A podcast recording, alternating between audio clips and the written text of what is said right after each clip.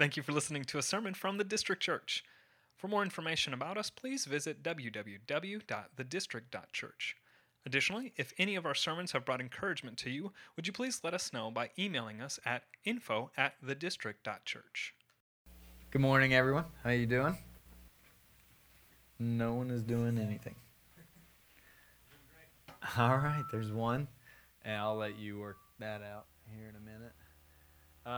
Um, how's y'all's week been this so far? Yeah? Kind of kind of like this?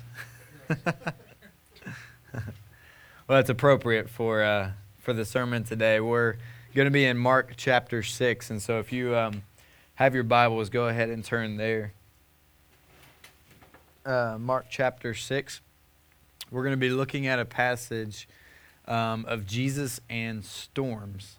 And uh, I think we can we can all agree that, that we definitely go through storms in life. Um, I think we refer to that phrase a lot, of just storms in life. And um, for some of us, we can probably dwell a little too much in the fact that we're in storms of life. And really all we're doing is just kind of hanging on to the aftermath of storms that have happened in the past. Um, but then all, also at the same time, we can kind of predict storms that are coming in the future, at least maybe not for ourselves, but we're pretty good at predicting storms in other people's life.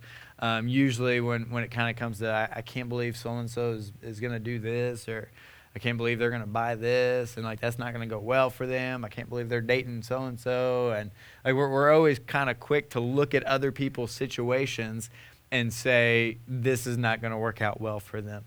Um, but the reality is, when it comes to our life, like we usually don't see it coming before we're in it. Um, and, and that's kind of what I want to talk about today is, is not necessarily what the storms are in our life, but more so what is God doing amidst the storms that are going on in our life. Um, and, and again, they can be a ton of different things. It could be circumstances with, with finances that you're going through. It could be circumstances with health and sickness, and just me trying to get over this voice thing for like the last two weeks, I feel like. Um, it has felt like a storm just because I, I can't sleep well. Throughout the day, I'm just constantly coughing all the time, and, and it's just not fun. Um, like I'm wanting to get to the other side of, of this storm. Um, but at the same time, like, there's other areas where you could have friendships that go through storms, where there's relational tension between two people, um, and you're trying to figure out how to navigate that. Um, th- there's there's a lot of things. Just even spiritually, there's times in which we can feel like uh, we're just we're just not in a good place. Like like we feel like, God, where are you? Like, are are you doing work in my life? Like, are you maturing me? Are you near? Um, because I don't feel you. I don't feel your presence. I feel dry. I feel empty. I, I feel like I'm not maturing along in this thing called sanctification. Um, so there's so many different categories that we could group storms into. Um, but what I want to show you today in this passage is what God is is actively doing, um, kind of regardless of whatever the storm is that we're actually going through. Um, so that's what we're going to be talking about today. And uh, we're going to be seeing Jesus kind of reveal himself to be the Lord of storms. Uh, and the beauty of this passage is that it's actually a dual-purpose passage, uh, meaning it reveals him to be both the Lord of, quote-unquote, the storms of life, but also the Lord over physical storms. I mean, he's we're going to be seeing a story of disciples getting in a boat and going across the waters and a storm coming, and Jesus just, with his authorities, tells the storm to stop. Like, like calm storm. Like, you are no longer going to be a storm. Um, so we not only get to see him be Lord in our situation, but also exercise his divinity and his deity over creation. Um, so we're able to kind of draw from this two things that should uh, develop within us an astonishment of who he is and what he's actively doing in all of creation, including us and our situations, as well as creation around us. So turn with me to Mark chapter six um, as we see Jesus interact with his disciples in the midst of a storm. Mark six. We're going to pick it up in verse forty-five, and I'm going to read through fifty-one. Mark six, forty-five through fifty-one. Immediately he made his disciples get into the boat and go before him to the other side, to Bethsaida, while he dismissed the crowd. And after he had taken leave of them, he went up on the mountain to pray. And when evening came, the boat was out on the sea, and he was alone on the land. And he saw that they were making headway painfully, for the wind was against them. And about the fourth watch of the night, he came to them, walking on the sea. He meant to pass by them, but when they saw him walking on the sea, they thought it was a ghost, and they cried out, for they all saw him and were terrified. But immediately he spoke to them and said, "Take heart, it is I, do not be afraid." And he got into the boat with them, and the wind ceased, and they were utterly astounded. Father, we ask that as we've opened up your word and as we've begun to read, that your Holy Spirit would already be moving in our hearts and our minds to give us the illumination that we need in the scriptures to be able to see you for who you are. God, we want to see that you are Lord over our life. We want to see that you are Lord over creation around us. God, we can we can see it in front of us, but I don't want to just see it with our, our eyes and hear it with our ears, God. I want you to take it from our knowledge and put it into our heart so that it springs forth from us praise and adoration for who you are. God, I don't want this just to be merely facts that we consider, but I want this to, to, to fuel our faith, to trust in you more and more every single day, regardless of what's going on in our life and what's going on around us. We trust that you are who you say you are and that you will do what you say you will do. So God, ground us, anchor us in who you are and what you do and what you're showing us in this passage today. For it's in your name we pray and for your joy. Amen. Four truths are revealed in this passage about the Lord of the storm that, that's going to lead us to trust him amidst our own storms. And so look at fir- the first verse again. Verse forty-five, he says, immediately he made his disciples get into the boat and go before him to the other side. Did, did you notice that it says he made his disciples get into the boat? Like, I love that truth. Like, the first thing I want us to see here is that Jesus never promises that following him is going to be safe. But what he does promise is that there's going to be security amidst trials. Because as you see here, um, well, let me back up. One of the reasons Jesus did this, one of the reasons why he put them in the boat to go to the other side, is that this was because the people, including the disciples in first century, were in danger of domesticating Jesus. They were in danger of turning him into a local god who would give them what they wanted rather than recognizing him as the savior that they needed. So, so they were in danger of creating this kind of false personhood of Jesus in which they were going to put him on an earthly throne and say, you're going to be our means to getting everything that we want, rather than actually seeing Jesus for what he came to do, which was to ultimately rescue them out of the storms of life, which was ultimately rescuing them out of their sin. Jesus needed to show them that they needed a savior.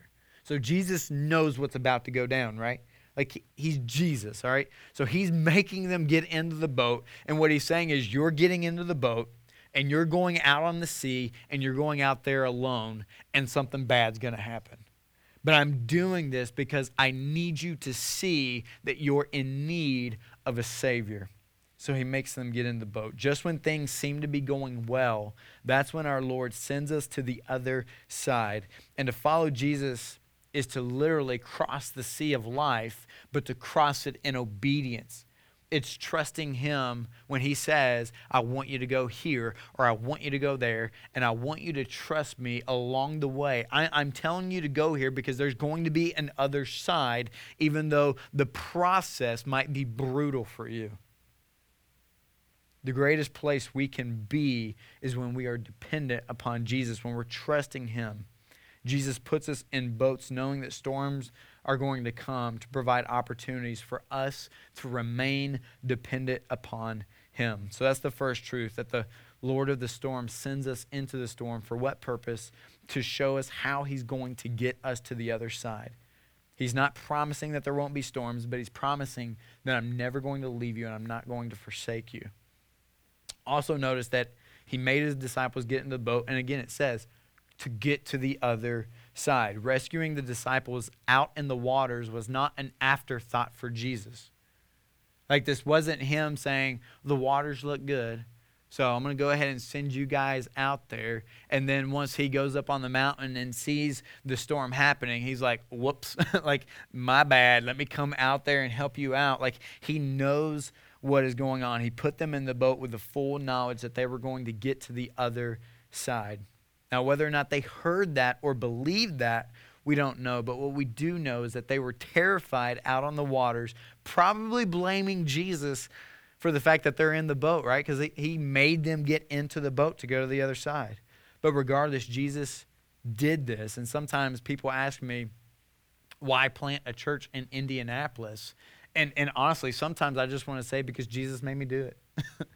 Like, that would be the easiest thing to say, was, we're trusting him. Has this been an easy process so far? Absolutely not. This is, when we first planted a church down in Miami, was not an easy process. It was two years that were brutal, and in a lot of ways felt like a storm for us as a Gibbs family. Um, and so then for us to then do it again would be insane. It would be like these disciples, once they get to the other side, all of a sudden just being like, oh, let's go do that again. Like, let's jump back in and go back. And, but the reality is, is, is the only way that we can come back to it is Jesus made us do it. We're trusting him. We're, we're being obedient to him, because we know that dependence upon him and, and obedience in him is what's ultimately going to lead to the satisfaction that we're longing for, the joy that we want to find in him and him alone. Our second truth to consider from this text is that Jesus um, is the Lord of the storm and is above the storms, and sees us as he's praying. Look at it in verses forty-six through forty-eight. After he had taken leave of them, he went up on the mountain to pray, and when evening came, the boat was out on the sea, and, and he was alone on the land. And he saw that they were making headway painfully, for the wind was against them. And about the fourth watch of the night, he came to them walking on the sea. A couple of points from these verses. I love the fact that regardless of what's going on on Jesus' calendar, he always finds time to pray. He always finds time to pray. Like, Jesus knows that on his calendar tonight at about three o'clock in the morning, that's the fourth watch of the night, at about three o'clock in the morning, the disciples are going to be in, in, in complete and utter distress amidst this storm that's, that's sort of created out on the sea. Like, I don't know about you, but if I know that before I go to bed at night, that my best friends are going to be uh, in a car crash at three o'clock where they're stranded, I don't think I'm going to go lock myself in a door and start praying. Like, like that's not what's going to happen. Like, like I'm probably going to try to warn you, hey, because if you remember, like, there's two time frames that are mentioned in this passage. The fact that when he put them out into the waters and went out, it was about evening when he went up on the mountain to pray. And so while he's praying, he knows between evening and three a.m., the storm is happening, and he doesn't even move until about three a.m.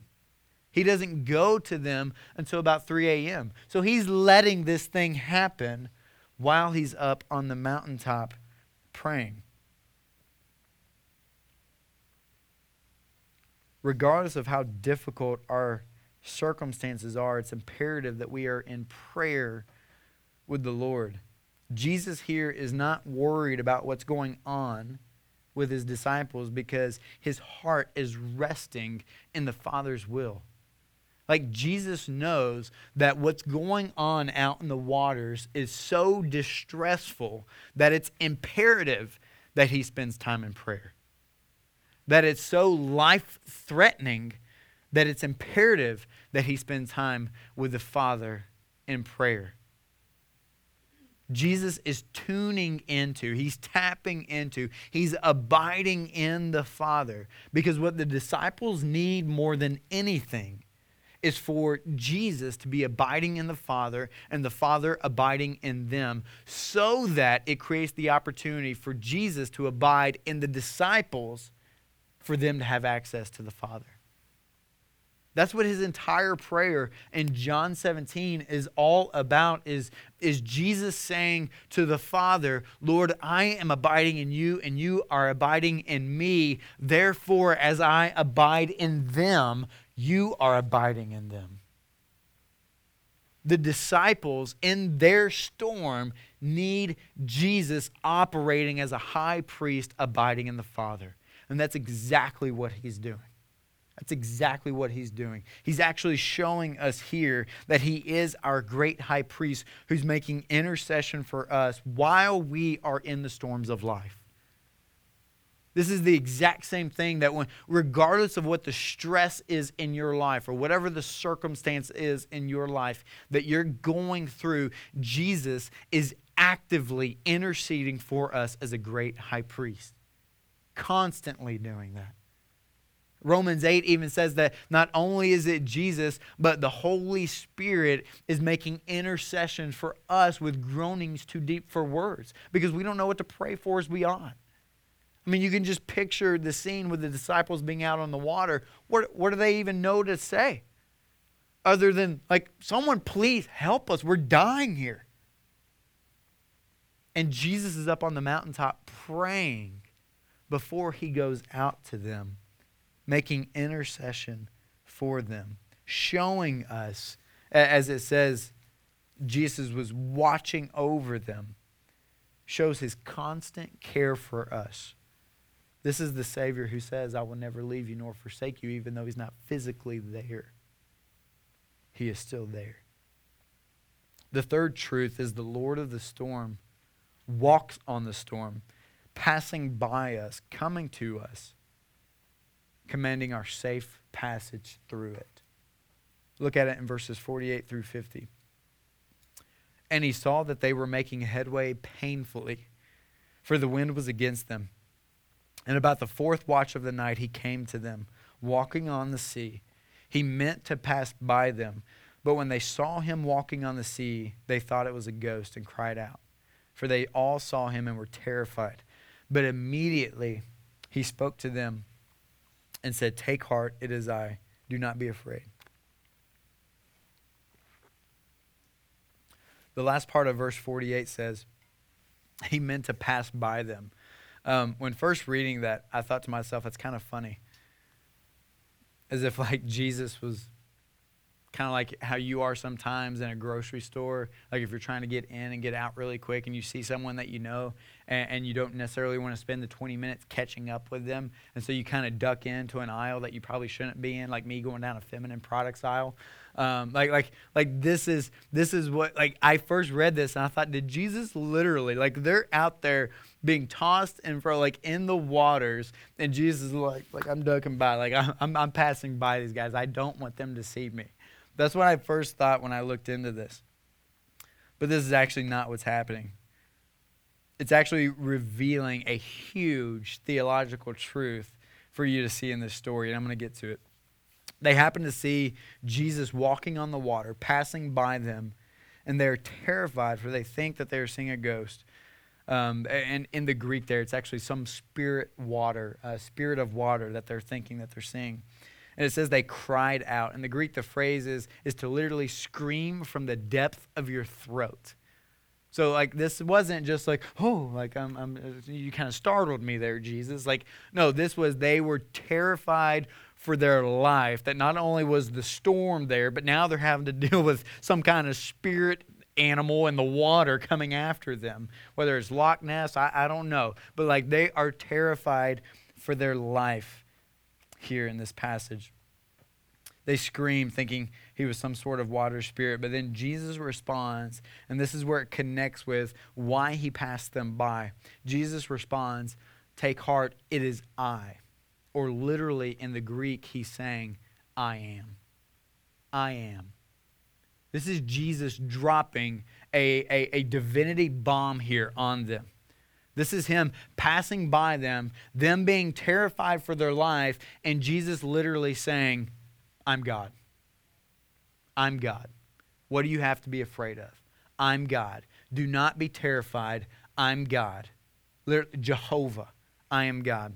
This is a reference of Jesus actually fulfilling a story where God passed by Moses and hid him in the cleft of the rock because Moses could not see God in his full glory. But now in the person of Jesus, we are able to see the full representation of who God is, the invisible God in visible form, as we look upon Jesus. That story is in Exodus thirty-three, eighteen through twenty-two. I'm going to read it for you real quick. Moses said, please show me your glory. And he said, I will make all my goodness pass before you and will proclaim before you my name, the Lord. That's Jehovah. And I will be gracious to whom I will be gracious, and I will show mercy on whom I will show mercy. But he said, you cannot see my face, for man shall not see me and live. And the Lord said, behold, there's a place by me where you shall stand on the rock, and while my glory passes by, I will put you in a cleft of the rock, and I will cover you with my hand until I have passed by you. For Peter, now in the boat, Jesus was there.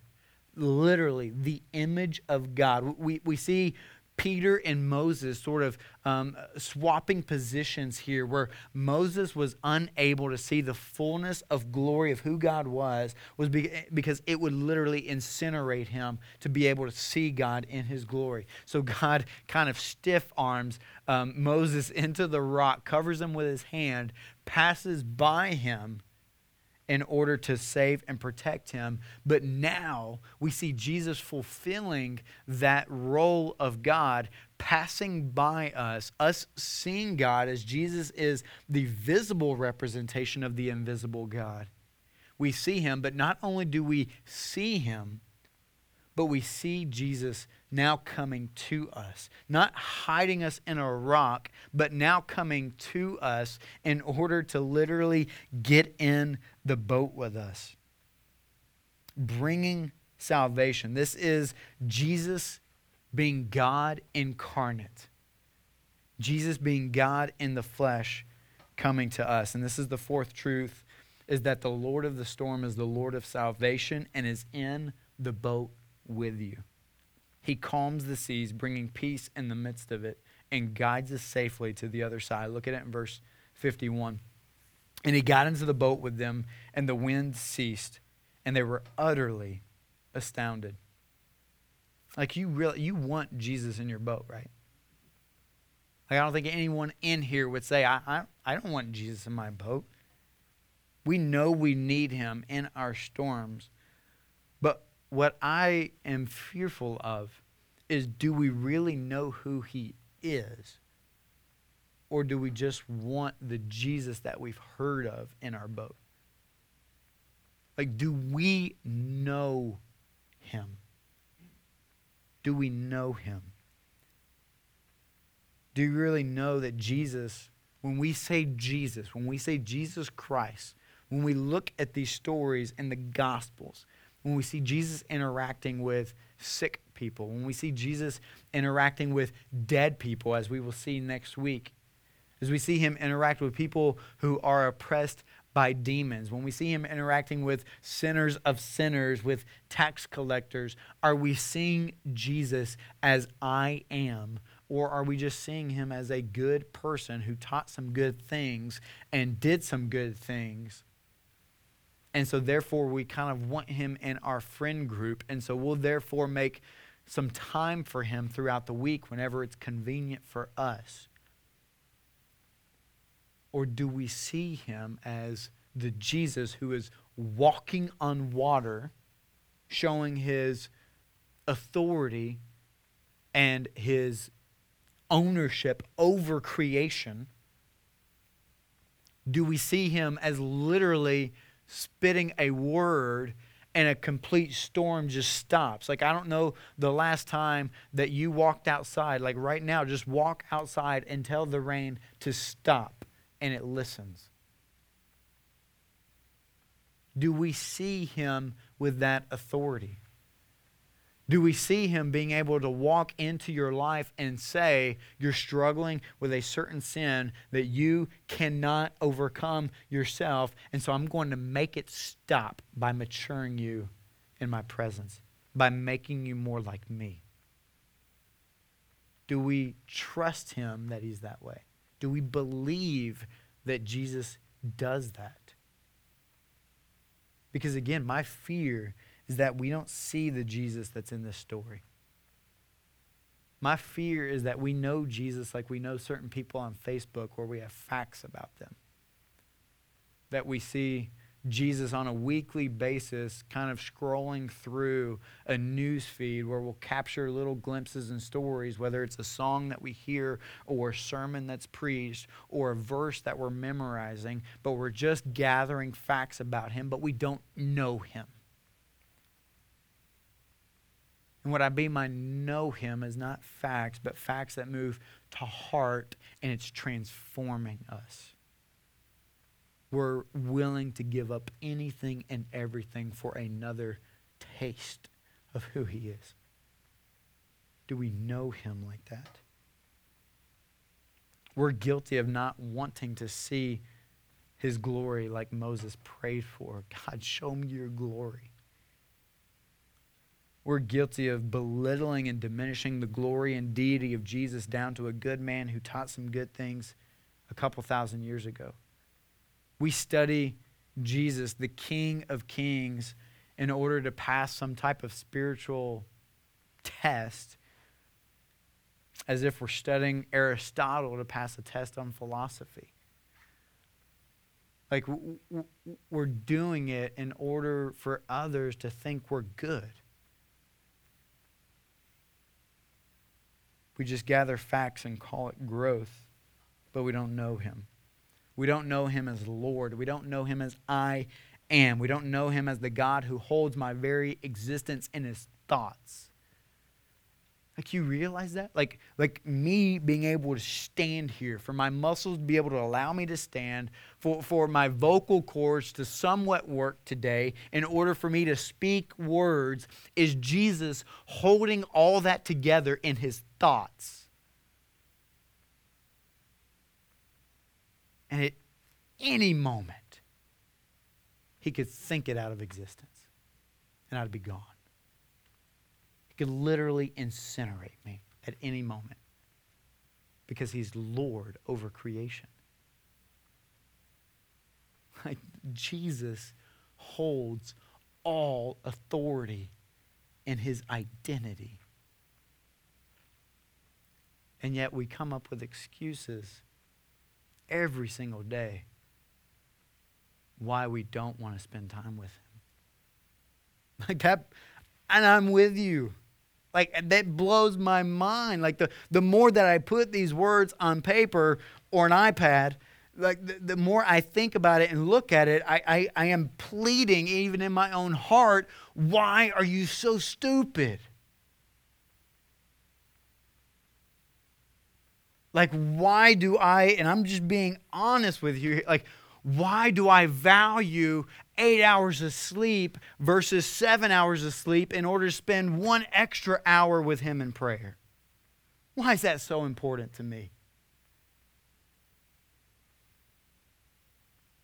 Like, why do I care so much about watching a T V show for an hour when I'm sacrificing an extra hour where I could be spending it with the Lord? Like, the God who intervenes and is watching over my entire life from point A to point B, knowing that there's going to be so much mess in between, is watching over it, is interceding for me, is caring for me, is walking out over every single bit of it, and is passing by me on a daily basis in order for me to see his glory, and I'm distracted by what's in the corner of the boat. I'm distracted by whether or not it's, it's salt water or fresh water.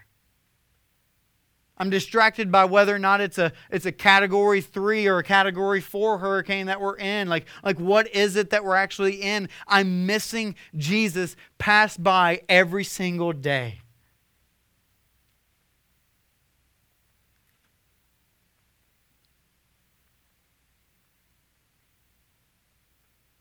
I pray that we, including myself, would let the doubt turn to astonishment as it did with these disciples in the boat.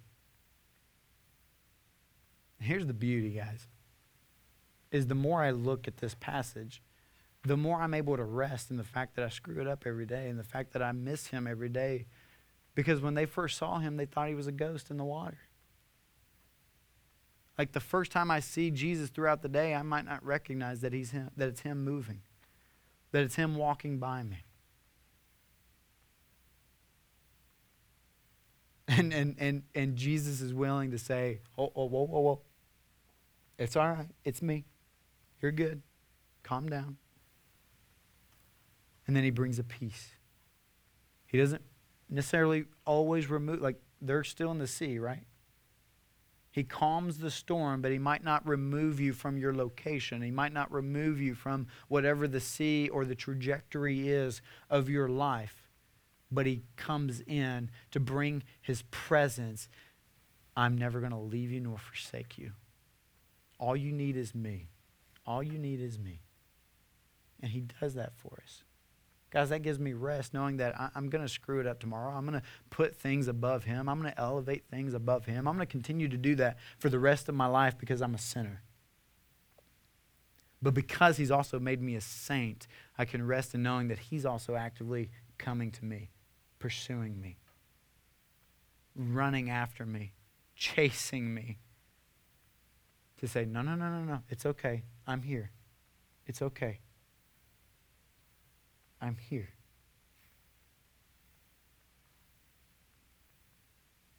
This passage is, is really meant to show us what we've been talking about this entire time in the Gospels, and, and as it started with John the Baptist.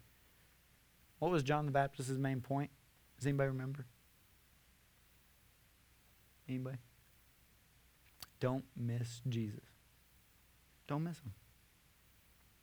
John the Baptist, entire life. Devoted. Don't miss Jesus. I must decrease. He must increase. Don't miss him. You can miss me. Don't miss him. That's what he's saying right here. I'm passing by. Don't miss me. Don't miss me. I want to close this sermon out by taking sort of a different route and give some advice in light of this passage. And, and here's my advice. Don't be an Eeyore. Yes, I'm referring to the animal on Winnie the Pooh, the donkey. Don't, he's a donkey, right? I'm not fresh with my illustrations here, but don't be an Eeyore.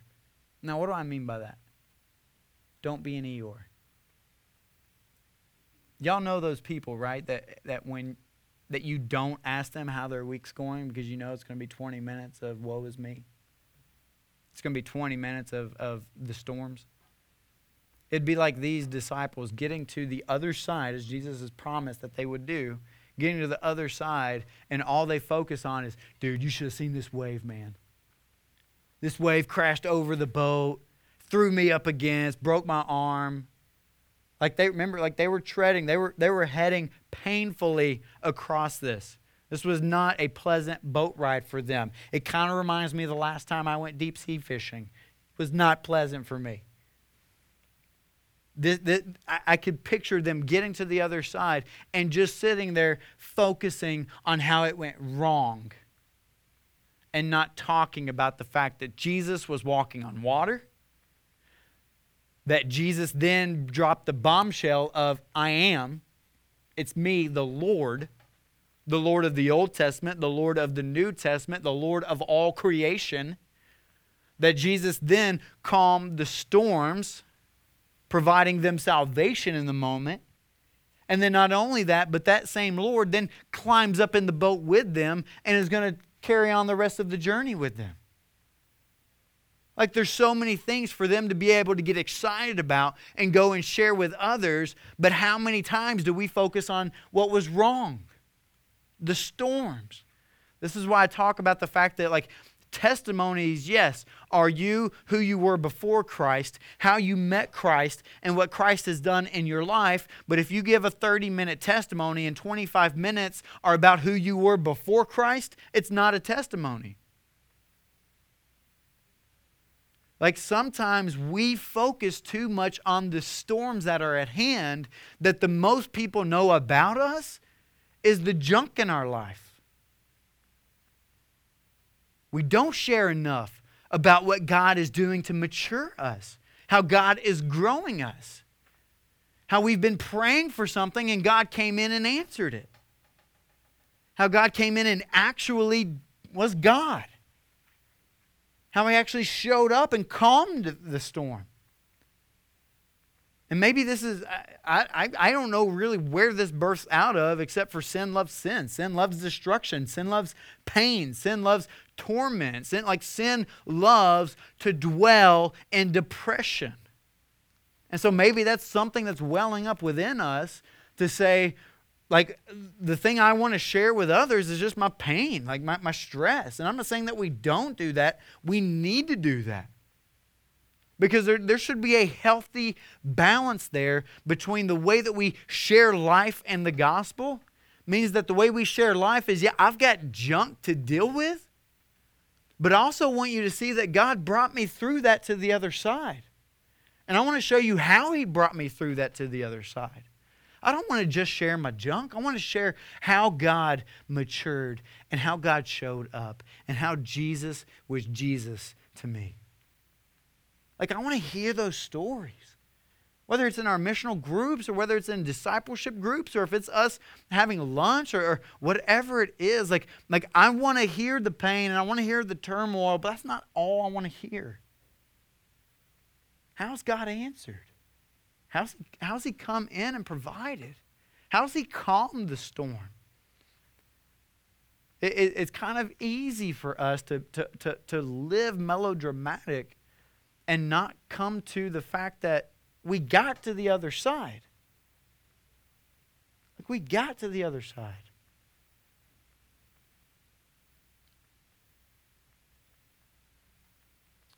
One of the best people that, that I see in Scripture that balance this out really well is David. David is is just a beast when it comes to um, just circumstances in general. I mean, he is a ridiculous and, and varsity sinner. Like, he's really good at sinning, all right? Like, I, I don't know how many of us in this room have committed adultery, and then after committing adultery, um, has the husband of the woman that we committed adultery with then murdered. So like he's really good at sinning. But he's also considered to be a man after God's own heart. And so you see this kind of war, this toil within his soul throughout the Psalms, in which he's kind of like schizophrenic. Like, like you'll you'll see on one page, he's he's lamenting, where are you, God? Like, you're nowhere in my life right now. Like, everywhere I look, I don't see you anywhere. And then you turn the page, and he's like, everywhere I go, there you are. Like, like David, I feel like, is, is what we all actually want. Not the sinning part.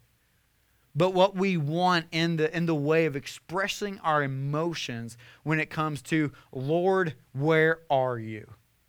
Literally, waves are crashing over my boat. You put us in this position to begin with. God, where are you? Are you going to show up? And then he shows up. And then he gets in the boat. And all of a sudden, I could feel like we could then all of a sudden be like, man, I'm getting to sit across from Jesus. Like he's actually like, you you got that oar, Jesus. I got this oar. We're going to paddle this thing together. I'm steering a boat with Jesus. Like we get to we get to navigate through life with both of those extremes, right? We get to navigate through life with the freedom to say, Lord, this sucks. But then we also get to say, Lord, this is amazing. This is amazing. And guys, that's where I want to land with this. The disciples cried out from the depth of their throat. Uh, this storm is pretty legit. But then at the same time landed in a place where they were absolutely astonished by the fact that Jesus showed up and that he calmed the storm and that he got in the boat with them and he says, I'm here. I'm here. You're good.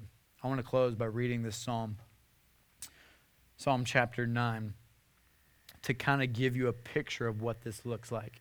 Um, and and and honestly, praying through the Psalms is probably one of the best things that you can do to help see the balance of what this looks like in life.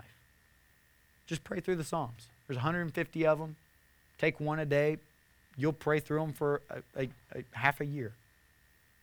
Just pray through the Psalms. It'll help you. It'll train you. It'll disciple you on how to express your lament for the storms that are in your life, but also how to express your praise and adoration for who Christ is as Lord.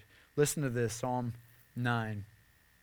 David speaking says, I will give thanks to the Lord with my whole heart. I will recount all of your wonderful deeds. I will be glad and exult in you. I will sing praise to your name, O Most High. When my enemies turn back, they stumble and perish before your presence. Like he's not ignoring the fact that he has enemies. He's got enemies that, that turn back. Like they're coming back after him. But he says they stumble and perish before your presence, for you have maintained my just cause. You have sat on the throne giving righteous judgment. You have rebuked the nations. You have made the wicked perish. You have blotted out their name forever and ever. The enemy came to an end in everlasting ruins. Their cities you rooted out. The very memory of them has perished. When when, when David's talking about enemies and nations, like, you don't realize, like, when David was king, every nation around him was after him. Was after him. Not only that, but like even his own family was after him. Like one of David's own sons comes in and dethrones him as king. Like talk about the ultimate like stab in the back. This is what's happening in David's life. But he says in verse seven, but the Lord sits enthroned forever. It doesn't matter how long I'm enthroned. What matters is the fact that the Lord sits enthroned forever. He has established his throne for justice, and he judges the world with righteousness. He judges the peoples with uprightness. The Lord is a stronghold for the oppressed, a stronghold in times of trouble. And those who know your name put their trust in you. For you, O Lord, have not forsaken those who seek you. Sing praises to the Lord who sits enthroned in Zion. Tell among the peoples his deeds, for he who avenges blood is mindful of them. He does not forget the city, the cry of the afflicted. Like you could just hear, like in his own praising and adoration of God, he's saying, I'm oppressed, I'm afflicted. But praise you, O Lord, for you sit enthroned. Verse thirteen, be gracious to me, O Lord. See my affliction from those who hate me. O you who lift me up from the gates of death, that I may recount all your praises, that in the gates of the daughter of Zion I may rejoice in your salvation. The nations have sunk in the pit that they made, in the net that they hid, and their foot has been caught. The Lord has made himself known. He has, he has executed judgment. The wicked are snared in the work of their own hands. The wicked shall return to Sheol, all the nations that forget God. For the needy shall always be forgotten, and the hope of the poor shall not perish forever. Arise, O Lord, let not man prevail. Let the nations be judged before you. Put them in fear, O Lord. Let the nations know that they are but men. Selah. This is David just pouring his heart out there. I'm oppressed. I'm afflicted. Nations are after me. Nations are against me. Men hate me. They want my head on a platter. Like David is saying, my circumstances are pretty brutal here. But Lord, you are worth praising. You are worth adoring. I put my trust in you. I put my faith in you. You are my stronghold. You are my strength. You are where I'm going to find refuge in the moment of trials. Guys, that's what the invitation is.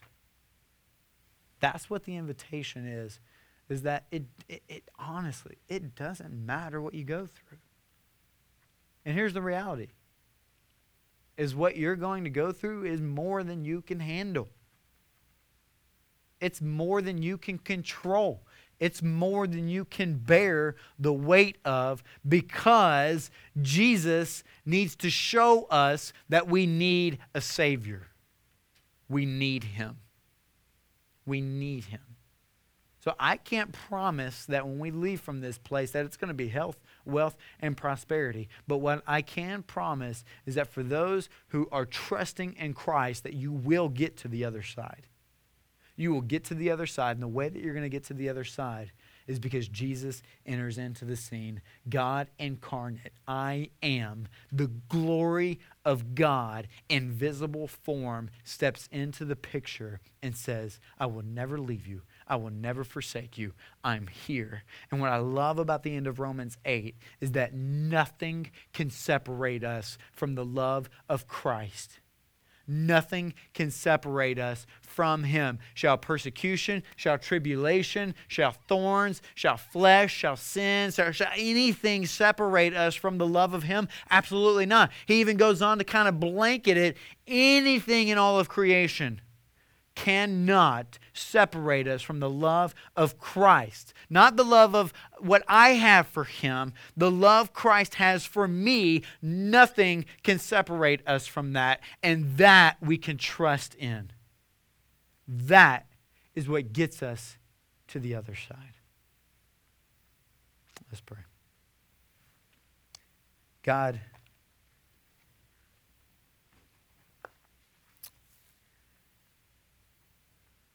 oh, you're holy. You are good. God, you're so good. God, it's so easy for us to focus on the storm that is around us. It's so easy for us to, to just constantly um, complain and lament.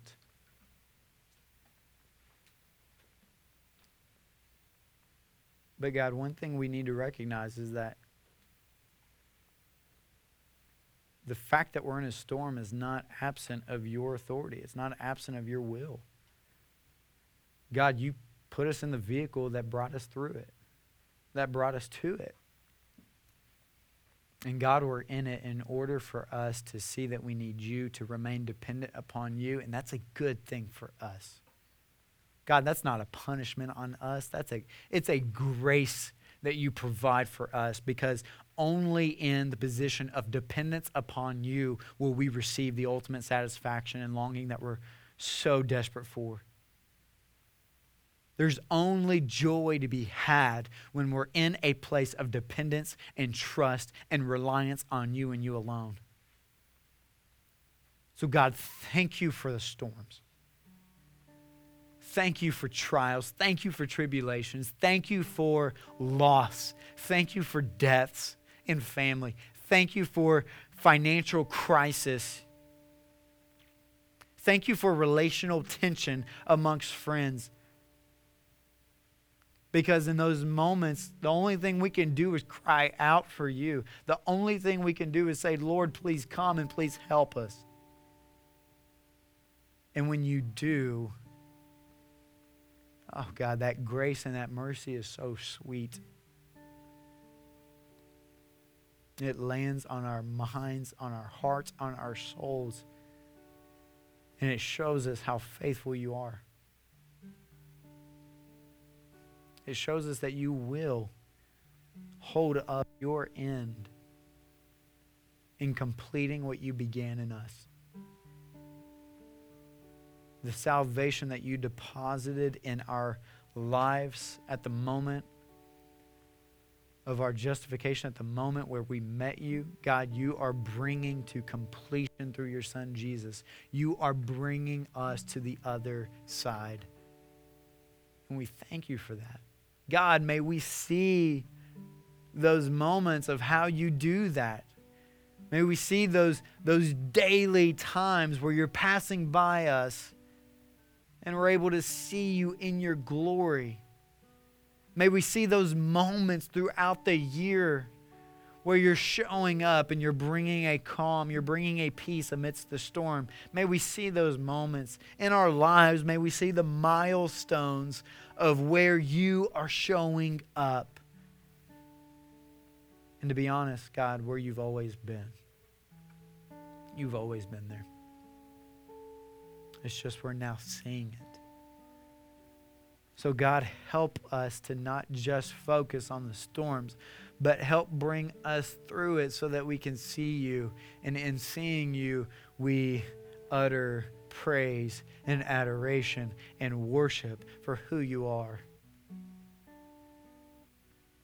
May we share that joy with those around us. Guys, you're in storms. Hey, you're in storms. I know everyone's in storms. God, may, may we share with them the fact that you are the Lord of the storms and that you provide refuge and salvation.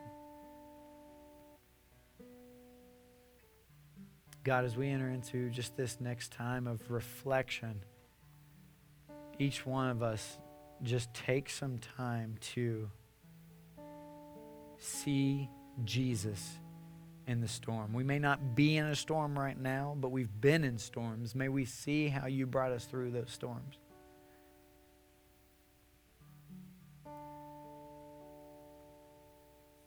God, you're good. Just show us your goodness.